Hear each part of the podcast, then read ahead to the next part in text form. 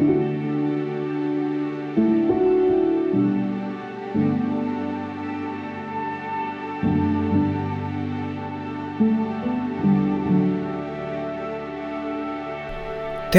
hyvä kuulija Oman elämänsä sankari podcastin pariin. Tämä podcast on kunnianosoitus ihmisille, jotka ovat selvinneet elämää repivästä kriisistä. Minun nimeni on Pauli Reinikainen. Tämänkertaisessa jaksossa aiheena on lapsettomuus. Ähm, kun olin tästä asiasta yhteydessä lapsettomien yhdistys Simpukka ryhyn ja pyydin sieltä hieman taustatietoja, niin ää, selvisi, että tarkkaa määrää, tarkkaa lapsettomien määrää ei tiedetä, mutta on kuitenkin niin, että lapseto, lapsettomuus on koko ajan lisääntynyt. Suomessa hedelmällisen iän ohittaneesta Naisista joka viides ja miehistä joka neljäs on jäämässä kokonaan lapsettomiksi. Arvioidaan, että tahaton lapsettomuus koskettaa noin joka viidettä jossain vaiheessa elämää. Simpukka rystä kerrottiin myös, että tai viitattiin tilastokeskuksen tietoihin ja sieltä selviää, että lapsettomien perheiden määrä on kasvanut Suomessa. Ja toisaalta lapsiperheiden määrä pienentynyt. Tänään kuulemme nimettömänä esiintyvän naishenkilön tarinan omasta lapsettom- lapsettomuudestaan, siitä, miten unelma omasta perheestä romuttui pysyvästi ja aika lailla karuja kokemuksia myöskin siitä, miten ulkopuoliset ihmiset, jopa läheiset ihmiset omassa elämässä ovat tähän esimerkkihenkilön lapsettomuuteen suhtautuneet. Määritellään silti hieman ensin, mitä lapsettomuudella tarkoitetaan, ennen kuin mennään tuohon tarinaan. Lapsettomuudesta voidaan puhua toki lääketieteellisenä määritelmänä, mutta tällöin määritelmän ulkopuolelle jäävät muun muassa ne, joilla ei ole kumppania lainkaan, tai ne, jotka ovat jostain muusta sosiaalisesta syystä lapsettomia. Tuossa alussa mainitsemani tahaton lapsettomuus viittaakin juuri siihen, että jo syystä tai toisesta henkilö ei saa lasta tai pääse toivomaansa lapsilukuun. Ähm, tilastoista selviää sekin, että vuonna 2016 40-vuotiaista, eli vuonna 1970-72 syntyneistä noin 40 23 prosenttia naisista ja 31 prosenttia miehistä oli lapsettomia. Perhebarometrissa 2015 selvitettiin tahattoman lapsettomuuden yleisyyttä 20-50-vuotiailla suomalaisnaisilla – Tämän tutkimuksen perusteella noin joka viides 20-50-vuotiaasta naisesta oli kokenut jossain vaiheessa tahatonta lapsettomuutta. Täytyy muistaa sekin, että merkittävä syy lapsettomuuteen on myöskin sopivan kumppanin puuttuminen. Lähdetään kuuntelemaan tarina, joka avaa meille monilta osin lapsettomuuden seurauksia. Ja tällä kertaa tosiaan langan päässä on nimettömänä esiintyvä naishenkilö Turusta. On ihan ymmärrettävää tietysti tässä, tässä että et välttämättä halua nimelläsi esiintyä.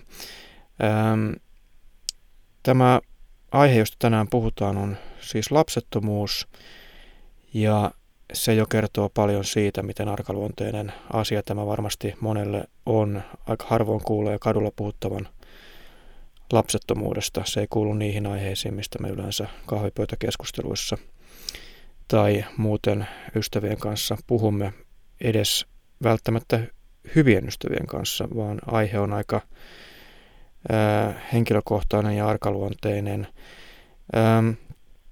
Kiitos, että pääsit pääsit ja roh, rohkenit tulemaan tähän podcast-jaksoon.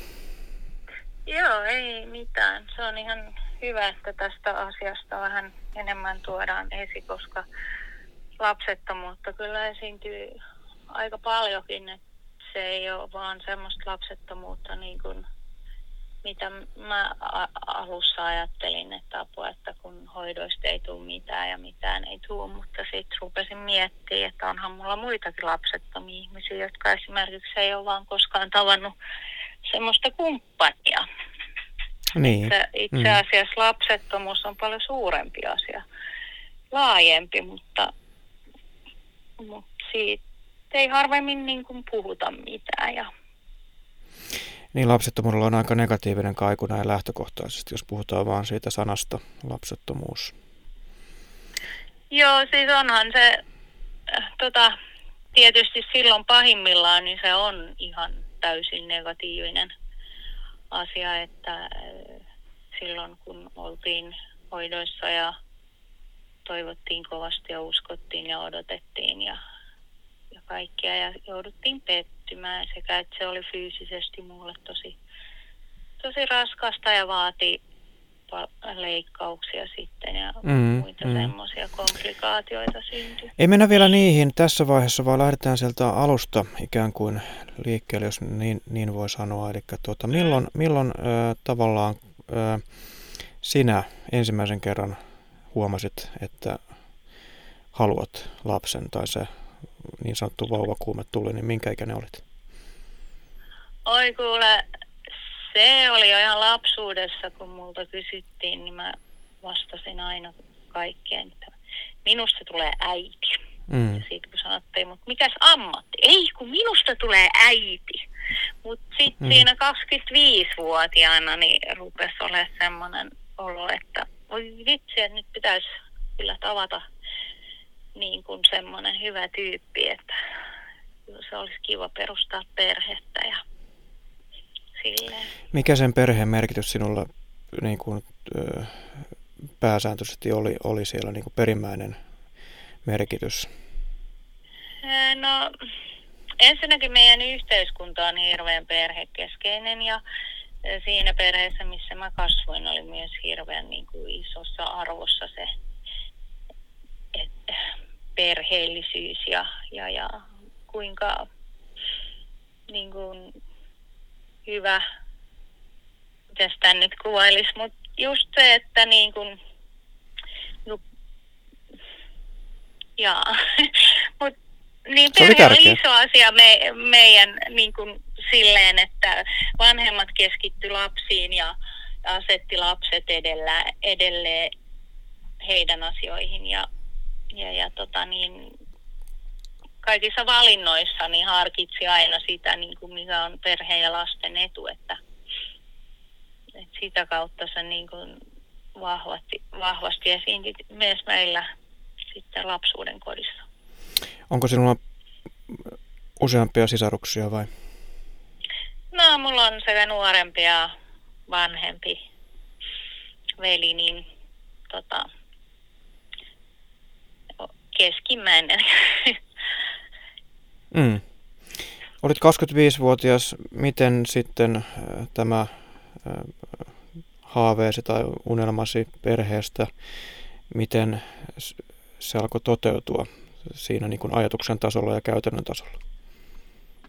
No tota, mähän seurustelin vähän e-, eri tyyppien kanssa ja tuossa parikymppisenä ihan pit, pidemmän aikaakin asuttiin kimpassa ja muuta, mutta sitten vaan aina oli sitä konfliktia, niin se ei tuntunut hyvältä mm. ajatukselta siinä kohdassa. Ja, ja, ja tota, sitten tuossa vähän yli kolmekymppisenä niin tapasin sitten mun mieheni. Mm. Ja, ja tota, sitten seurusteltiin jonkun aikaa ja oli jo mielessä se perhe ja mentiin naimisiin ja ajateltiin molemmat silleen niin kuin vanhanaikaisesti, että naimisiin ja sitten se perhe. Aivan. Mm. Eli miehesi halusi myöskin vakaasti siinä vaiheessa, että se on se, on se perhe, mitä kohti mennään, yhteistä Juu, tulevaisuutta kyllä. kohti. Ja, Mm. Juu, kyllä. No, asiat sitten etenivät, mutta mihin suuntaan? No, tota niin, ä, aluksi ihan kivasti lähti, että tuli semmoinen spontaani raskaus, kun ehkä sitten jäi pois ja, ja oltiin tietysti tosi innoissa asiasta ja jännittyneitä ja, ja tälleen, mutta se joutui vähän semmoiseen niin kuin, tavallaan julkisuuteen, että oli jouluaika ja mulla oli todella, todella huono olo ja oksentelin ja Mm. en pystynyt olla töissä ja sukulaiset ihmetteli jouluaikana, että miksi mä en syö jouluruokaa ja Mm.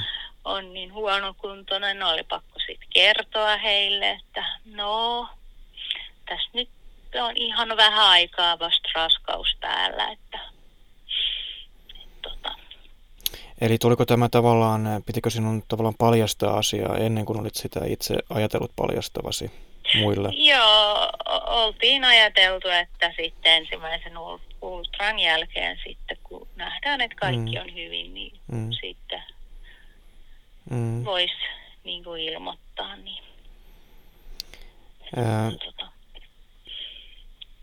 no, miten joulun jälkeen sitten? No sitten äh, itse vähän kyllä mietin sitä, että kun tota, raskaus niin kuin eteni muka normaalisti ja, ja, ja sain lääkitystä pahoinvointiin ja, ja, ja tota niin, mut tuntui vaan, että kun vaatteet edelleen sopii ja töissäkin vähän oltiin silleen mietteliäitä, että no no, että eikö sun nyt pitäisi jo painoa vähän nousta, että eikö noin housut pitäisi vähän kiristää jo, että Kuulostaa aika rajulta, siis onko tämä nyt sitä tyypillistä äh, tämmöistä vähän jopa niin kuin epäkohteliasta huomauttelua? Vai? Niin, tai he oli enemmän niin kuin huolissaan siinä, että kun mä itsekin joskus heittelin sitä, että mitä jos niin kuin siellä ei ole mitään tai Joo. Mitä jos tulee keskenmeno, niin hekin oli siellä huolissaan ja, ja kun mä niin kuin, ja vähän niin kuin mietti niitä, niitä asioita, kun mäkin saatoin sanoa, että miten nämä housut nyt ei kiristäkään, että eikö nyt pitäisi jo rupea kiristää. Ja... Eli aito huoli työyhteisössä myöskin tästä, tästä asiasta. Juu, Ja huoli oli, Kyllä. huoli oli ilmeisesti sitten aiheellinen ihan, ihan muuten, muutenkin. Joo, että sitten mentiin raskausviikolla 12 plus 4 ultraan ja siellä sitten todettiin, että raskaus oli keskeytynyt viikolla viisi ja lääkäri oli kyllä hyvin niin kuin empaattinen ja, ja lämmin ja hän yritti kysyä, että voisiko se olla nuorempi raskaus ja näin, että hän hän sitten yritti siinä vähän niin kuin etsiä mahdollisia niin kuin muita syitä siihen, että siellä oli tosiaan niin nuori raskaus, mutta Mm. se tota, oli sitten vaan tosiaan e- ei elinkelvollinen alkio, joka oli sitten jäänyt sinne. Mm. Tämä tieto si- siinä hetkessä varmasti oli sellainen, että sitä, sitä oli vaikea jäsennellä. Miten siihen suhtaudut sillä hetkellä tai hieman myöhemmin? No tota, tietysti se oli shokki ja vaikka oli vähän niin kuin pelännytkin jotain, niin, niin tota oli se shokki ja suru, että mä en pystynyt soittaa töihin, että mun mies soitti töihin ja kun he kuuli siellä mun miehen äänen, niin he arvasivat, että asiat on tosi huonosti, että Mm. kun en itse soita ja, ja tota, niin sitten mä jäinkin kotiin viikoksi ja sitten mulla oli aika naistenpolilla ja, ja sitten tapasin lääkärin siellä ja sain semmoiset lääkkeet, että saisi niinku lääkellinen tyhjennys Joo, aikaiseksi. joo. Miten paljon tämä romahdutti siinä vaiheessa niitä odotuksia, mitä lapsen tuloon oli liitetty ja siihen perheen perustamiseen? No tota toisaalta, kun mä o, muistan, että mä parikymppisenä kirjoittelin päiväkirjaa ja mietin joskus siellä sitten, että, mitä jos mä en koskaan saakkaa lapsia, niin olin siellä myös maininnut semmoisen, mitä jos musta onkin jotain vikaa, että se ei onnistu. Että et, et aina vähän pelottanut, niin kuin, että jotain olisi olemassa, mikä estäisi sen mahdollisuuden. Mm. Et silloin mä en muistanut aktiivisesti sitä, että tota, mun suvussa on endometrioosi, mutta, mutta sitten tota myöhemmin niin se tuli niin kuin aktiivisemmin muistiin ja, ja myös sitten aiheutti vaikeuksia niissä loidoissa. Mm, mm. Minkälainen henkinen äh, haaste tämä oli palata esimerkiksi sitten äh, normaaliin arkeen tämän mm, tiedon jälkeen? No, se oli vähän semmoinen niin kuin ristiriitainen, koska sitten kun mä palasin töihin, niin, niin jos mä nyt muistan oikein, niin mulle oli tosiaan tehty se lääkkeellinen tyhjennys ja, ja tota, siellä oli sitten polilla sanottu, että mikäli sikäli seuraavat oireet ilmenee, niin pitäisi soittaa ja pitäisi tulla paikalle. Ja mulla oli tosiaan niin kuin joitakin niitä oireita ja mä soittelin ja kysyin, että mitä mieltä näistä ja mitä te totette näistä, mutta he vaan sanoi, ei tässä ole mitään hätää. Ja, ja tota niin, mulla oli joskus vajaa kolmekymppisenä niin ihan semmoinen spontaani keskenmeno, niin mä itse koin, että se lääkkeellinen tyhjennys ei, ei niin kuin ole riittänyt siihen määrään, mitä luulisi, että pitäisi niin kuin tulla ulos. Mm. Mm. Ja, ja tosiaan sitten mä menin työ, töihin takaisin ja, ja, ja sitten tuli lisää oireita, oli vähän semmoinen epämääräinen olo, että en mä oikein osaa ei sitä oikein osannut kuvailla, mutta kun mä soitin sitten naisten polille ja kuvailin sitä omaa oloa, niin he sanoivat, että pitää välittömästi tulla takaisin. Ja, ja tota, mä olin silloin saadessani ne lääkkeet, niin myös pyytänyt, että olisiko mahdollisuutta kontrolliajalle, mutta sitä ei kuulemma tarvittu. Joo. Mitä ja. siellä sitten selvitettiin? no, sitten kun menin sinne naisten polille, niin lääkäri totesi, että täällähän nyt on edelleen kaikki tavarat jäljellä, eli että se lääkkeellinen tyhjennys oli epäonnistunut. Mm. Ja tota, siihen mä sitten tietysti vähän kiukkusena totesin, että niin no, mähän pyysin sitä niin kuin jälkitarkastusta, että tässä sen näkee nyt sitten, että ja tota, niin sitten mulle määrättiin parin päivän päähän, niin laitettiin sitten kaavinto. Joo.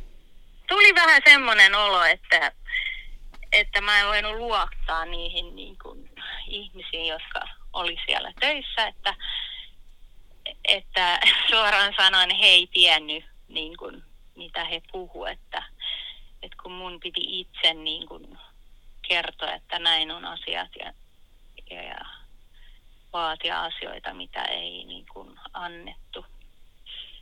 Niin, niin tuli semmoinen vähän turvatonkin olo, että, mm. että, niin kuin, että, että tällaista tämä nyt sitten on tämä hoito täällä. Että, että, tota, niin. Miten miehesi tähän prosessiin suhtautuu? Totta kai oli tukena, mutta miten tämä vaikutti teidän parisuhteeseen? No siis silloin kun tieto tuli, että raskaus oli niin kuin epäonnistunut, niin hän on tyypillinen suomalainen introverttimies, eli hän ei hirveästi puhu asioista, mutta hän ei mennyt töihin ja ei kyennyt tekemään töitä myöskään siinä päivänä, että hän oli vähän semmoinen, ettei pystynyt keskittyä mihinkään. Ja sitten näissä myöhemmissä, niin lähinnä hän koki, että hänen pitäisi tukea mua, että, että niin kuin hän näki, että mulla on huono olo henkisesti ja hän haluaisi sitten tukea ja lohduttaa ja olla mm. myös niin kuin siinä. Mm. No, mm, mitä kävi, kävi tämän, tämän jälkeen sinun ö, perheen perustamistoiveelle?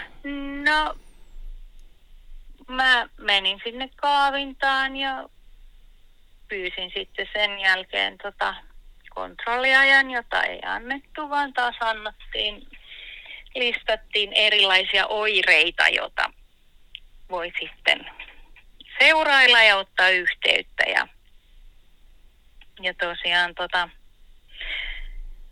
mä menin sitten takaisin töihin ja mietin kyllä sitä, että on jotenkin tämä ei nyt tuntunut edelleenkään ihan niin kuin hyvältä, että, että jotenkin nyt niin kuin nämä vuodot ei täsmää ja, ja joku asia vaan mättää. Ja, ja sitten tosiaan, en nyt muista, aika on hirveän semmoinen häilyvä. Mulle nämä, ne vuodet oli, ettei osaa oikein niin kuin aikaa sanoa, mutta sitten jonkun ajan päästä tuli taas vielä huonompi olo ja soittelin sitten taas naisten polille ja he määräs sinne ja sitten he määräskin välittömästi osastolla ja odottamaan akuuttia kaavintaa, koska se edellinen kaavinta oli epäonnistunut. Just. Eli tässä... siellä, mm. siellä oli edelleen, niin kuin, niin kuin se lääkäri sanoi, että täällähän on edelleen lähes kaikki tavara jäljellä, että miten tässä on näin käynyt. No mitä siinä oli voinut noin käydä, että siinähän tässä niin kuin kaikki meni pieleen? Hyvä kysymys. Sitä mäkin kysyin, että miten se on mahdollista, että kaavitaan, mutta ei saada mitään ulos ja, ja, ja miksei reagoida siihen määrään, mitä sieltä tulee ja, ja niin kuin, miksei saa jälkitarkastusaikoja. Tota niin, se seuraava akuuttikaavinta oli sitten kamera kameralla kaavittava tilanne, joten pystyttiin sitten varmistaa, että siellä oli oikeasti kaikki tyhjennyt. Ja, ja tota, siihenkin mä sitten kuitenkin sanoin, että nyt ollaan mokattu niin monta kertaa, että jos te ette anna mulle aikaa, niin mä tuun tänne sitten istumaan, kunnes joku katsoo mua. Niin sitten sain jälkitarkastusajan ja, ja, ja sitten kyllä oli niin kuin kaikki onnistunut niin kuin pitäisi. Mutta sitten siinä samalla tota, niin ohjattiinkin, että, että meidän kannattaisikin siirtyä sitten siihen lapsettomuuspuolelle mm. jonoon, että siinä, siinä vaiheessa niin oli huono tämä valtion rahatilanne ja sitten se heijastui siten, että ihmiset oli hirveästi siirtynyt kunnalliseen lapsettomuushoitoon. Eli, eli niin kuin jonotus pelkästään ensimmäisen käytiin, niin oli puoli vuotta. Mm, mm. Miten se, niin puoli vuotta meni sitten sitä odotellessa ja, ja ajatuksia jäsennellessä näistä aikaisemmista kovista kokemuksista ja mitä siinä pyöri päässä? No me itse asiassa tehtiin niin, että mies uhras perintörahojaan siihen, että käytiin yksityisellä mm. klinikalla ja käytiin kie- niin sanottu kierros siellä, eli mulle pistettiin hormoneja ja sitten mulla kehittyi niitä punasoluja ja sitten ne hedelmöitettiin ja siirrettiin muhun ja niitä siirtoja tuli oliko se niin, että siellä yksityisellä tuli vissiin neljä sitten ja, ja tota niin, niistä ei sitten syntynyt mitään, niin oli jo vähän semmoinen epätoivoinen olo kyllä sitten, kun pääsi vihdoin ja viimein sinne kunnalliselle puolelle, että, että tota. mm. Ö, eli tota, Näyttikö siltä, että hoidot eivät yksinkertaisesti tehoa? Äh, joo, siis äh, kaikki näytti hyvältä, kunnes alkiot siirrettiin mm. ja niiden pitäisi kiinnittyä, niin sitten ei vaan halunnut jäädä sinne. Ja Joo.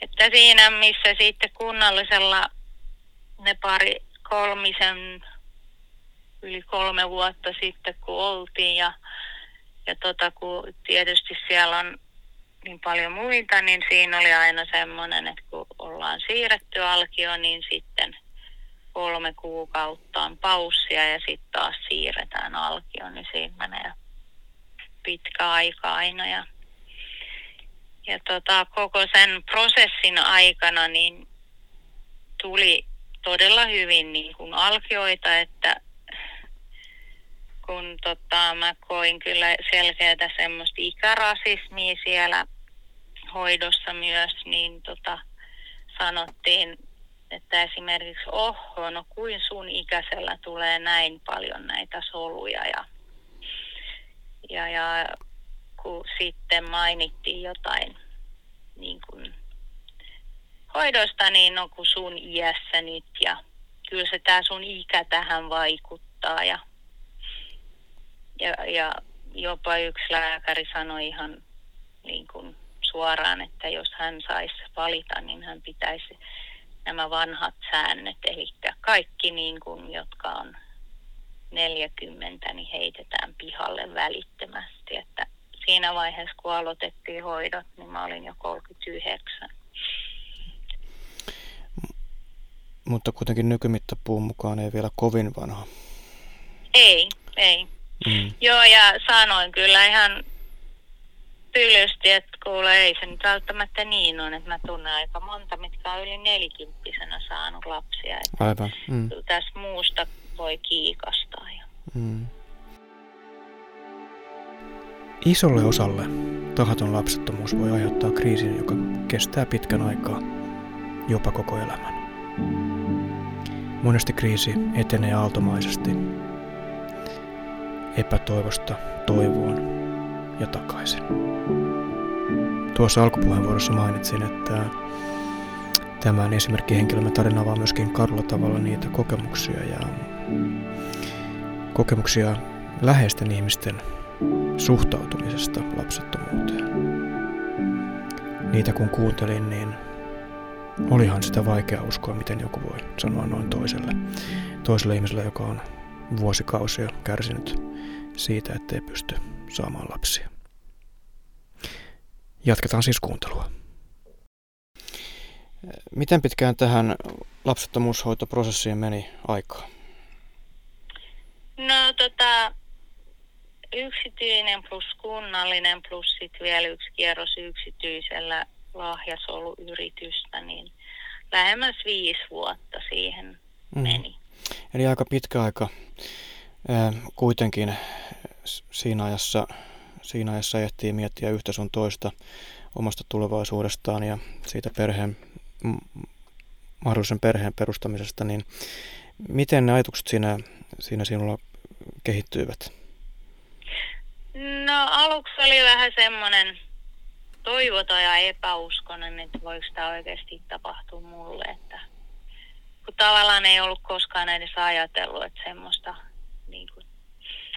tota, niin asiaa on kuin lapsettomuus, että kun ei ollut koskaan mm. koennut sitä, niin se ei ollut käynyt mielessä ja sitten yksi, kaksi saat sen edessä ja, ja mä kävin vertaus, vertaistukiryhmässä ja siellä sitten tietysti jotkut tuli ja oli pari kertaa ja hupse olikin raskaana ja lopetti ja, ja ja tuntui, että joka paikalla oli niitä raskaita ihmisiä, jokainen saa lapsia koko ajan.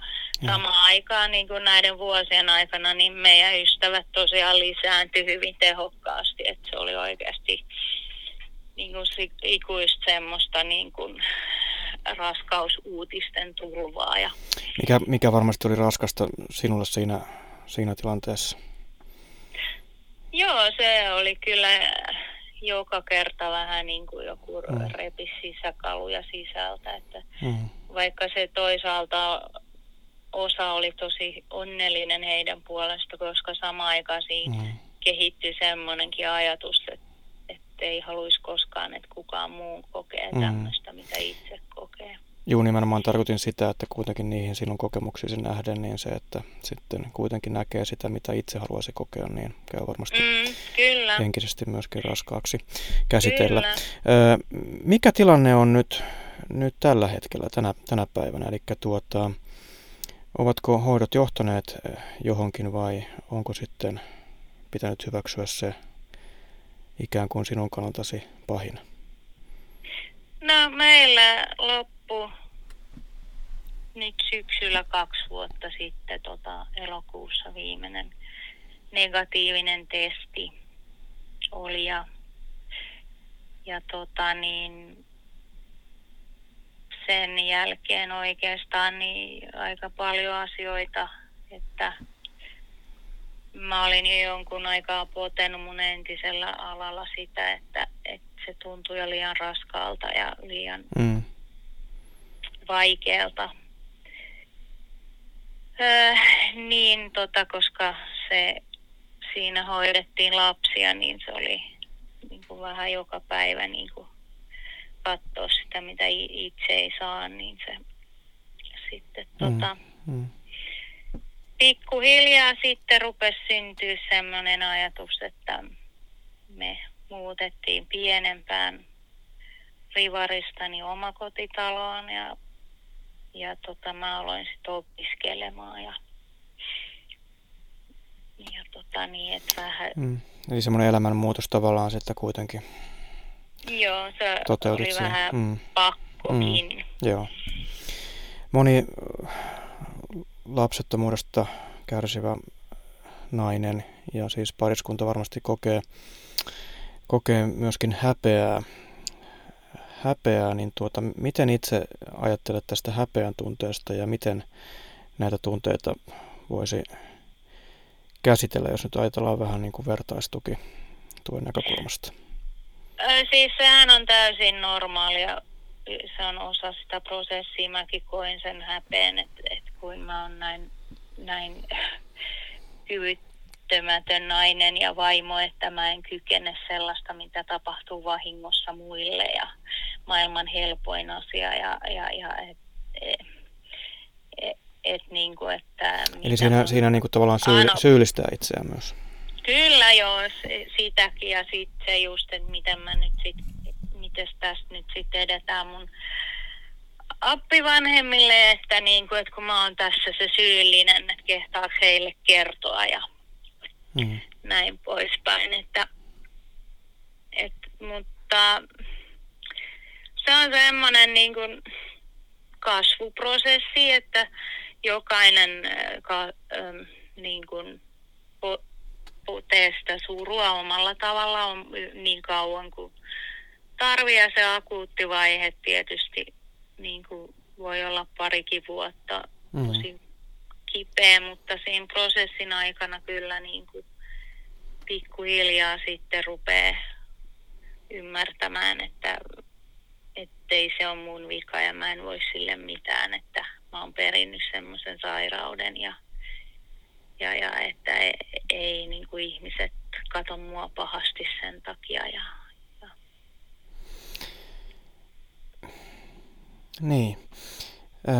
Miten sitä ajatusta tai todellisuutta siitä, että lasta ei pysty saamaan, niin voiko sitä, sitä tavallaan korvata mitenkään millään, että sitä elämästä kuitenkin tulisi sellaista, mistä nauttii ja joka päivä, jokaisesta päivästä voi kuitenkin nauttia samaan aikaan. Mitkä ne selviytymiskeinot tai tämmöiset arkiset, arkiset keinot siinä? Se on oikeastaan se hyväksyminen, että näin ne on ja sureminen, että, että antaa sen surun tulla ja, ja, ja tota, sitä kautta niin kuin hyväksymään, että tilanne on näin. Eihän se tarvitse tarkoittaa sitä, että sen kokee reiluna tai oikein, koska sitä varmaan tuskin koskaan ajattelee niin, mutta sen, että ymmärtää, että me mm. ollaan nyt tässä ja mun pitää löytää muita keinoja. Ja meillä on koira ja mä tiedän monia muita, joilla on myös koira tai koiria Mm. ja ei lapsia. Ja, ja tota, mä lähdin sitten itse just opiskelemaan ja sitä kautta lähden sitten niin kuin toteuttamaan omia, omia haaveita sitten eri tavalla, että mitä ei, kun ei mennyt niin kuin halu, että pitää niin kuin löytää ne asiat, mitkä tuottaa itselle hyvää mieltä ja, ja, ja tuntuu semmoiselta, niin kuin, että olisi jotain ed- edessä, mihin Mm. pyrkii kuitenkin. Minkälaisia kommentteja tästä äh, lapsettomuudesta olet saanut, että miten ihmiset siihen suhtautuu? No, et, esimerkiksi se oli aika yllättävää, että yksi työkaveri aikoinaan sanoi, että kun, kun mä sanoin ennen loppuvaiheessa, niin kun sit tosiaan lähin töistä, niin mä sanoin, että, että on niin huono olo, että en tiedä, että voiko olla töissä, että pitäisikö niin kuin pyytää sairaslomaa, niin hän totesi, että ei kai semmoisesta nyt voi olla saada sairaslomaa. Että kyllä mä ymmärrän, että jos sulla on endometrioosisärkyjä, mutta jostain lapsettomuudesta nyt ei voi saada niin kuin sairaslomaa, niin Mm. silloin niin kuin mä menin jopa vähän sanattomaksi, että Mm, varmasti. Ja semmoisia niin kuin, no eikö te nyt jo aio hankkia lapsia tai miksi teillä ei ole lapsia ja Näitä tietysti moninainen kuulee ihan, juu, juu, että juu. Ja, ja ehkä niin kuin pahin, mitä koskaan sanottu oli, että miten sä voit niin kuin kaipaa jotain, mitä sulla ei ole koskaan edes ollut. Että siihen mä voin vaan vastaa, että se on tosi ikävää, että mun hyvä ystävä menetti aikuisen lapsen. Mutta hän samana päivänä, kun laittoi lapsensa hautaan, niin sanoi, että hän ymmärtää nyt mua paljon paremmin. Että, ja pyysi anteeksi, että hän ei ole ymmärtänyt minua tarpeeksi hyvin, niin kuitenkin yritin suhteuttaa sitä asiaa hänelle, että hänellä on ollut 21 vuotta se lapsi, että mulla ei ole ollut yhtään koskaan, mutta silti hän sanoi, että nyt hän ymmärtää, mitä kuin kivuliasta se on. mm, Se mie- mielessä se perheajatus ja Mm. se kaikki niin kuin on myös kipeätä menettää ja se Kyllä. haave. Mutta tietysti myös se, että, että jos lähtee miettimään, niin onhan mä menettänyt kymmeniä lapsia, koska niitä alkioita on tullut kymmenittäin ja on siirretty niitä ja näin poispäin. Mutta mm, sitten jotenkin mä vaan päätin, että mä en kuitenkaan lähde ajattelemaan ihan niin, niin yksilötasolle, että aivan. Että Se on, se on tietysti jokaisen, jokainen ajattelee sen eri tavalla. Aivan. Sen, sen, sen tuota, mutta aikamoisia kommentteja ihmiset ovat ladelleet sitten, sitten ehkä ajattelematta, miltä se voi toisesta tuntua. kyllä joo. Ja tota, Mm, mulla on tässä samalla alueella kun asun, niin on lapseton vanhempi pariskunta ja hän, hän kertoi, että hänelle on ihan hänen nuoruudessa niin syytelty ihan, että, että kuin sä et pysty saamaan lapsia ja minkälainen nainen sä oot ja oot sä tarpeeksi hyvä sun miehelle. Et, et niin kuin ne asiat sanottiin ääneen, mitä itse lapset on jo ajattelee, että kelpaanko ne mun miehelle, että mä en pysty antaa hänelle sitä, mitä hän haluaa. Ja niin kuin, mut si, mut niitä on sitten hänelle päin kasvoja vielä sanottu, että kyllä. Tämä aihe on aika tärkeä tänä aikana, jolloin lapsia syntyy vähemmän kuin nälkävuosina. Kyllä, ja se on musta hyvin ironista, että esimerkiksi adoptiossakin rajoitetaan ja adoptio, mikä olisi meille myös ollut mielellään vaihtoehto, mutta meillä ikä oli jo, ikä oli jo liikaa, niin siellä on myös tosi kovat vaatimukset ja rahallisesti pitää myös olla, niin kuin, olla rahaa myös todistaa, että on, on muutakin kuin omaisuutta ja muuta ja sitten valitetaan kuitenkin siitä, mm. että Suomen väestö, Kyllä. väestön kasvu on laskenut, niin, niin, niin monesti niin kuin ne on se, mitä sanotaan ja puhutaan niin kuin yhteiskunnassa ja politiikassa, että tarvitaan lisää lapsia, niin sitten niin kuin sillä tasolla, missä siihen pitäisi puuttua, niin siihen ei puututa. Juuri näin. Tuossa katsoin TVstä, mitä Virossa on tehty. Siellähän aika avokätisesti maksetaan siitä, että ihmiset tekevät lapsia. Ja siellä se on toiminut. Suomessa vaikka meillä moni asia on hyvin, niin tuota ehkä, ehkä mallia voisimme ottaa näissä, se, näissä se, asioissa.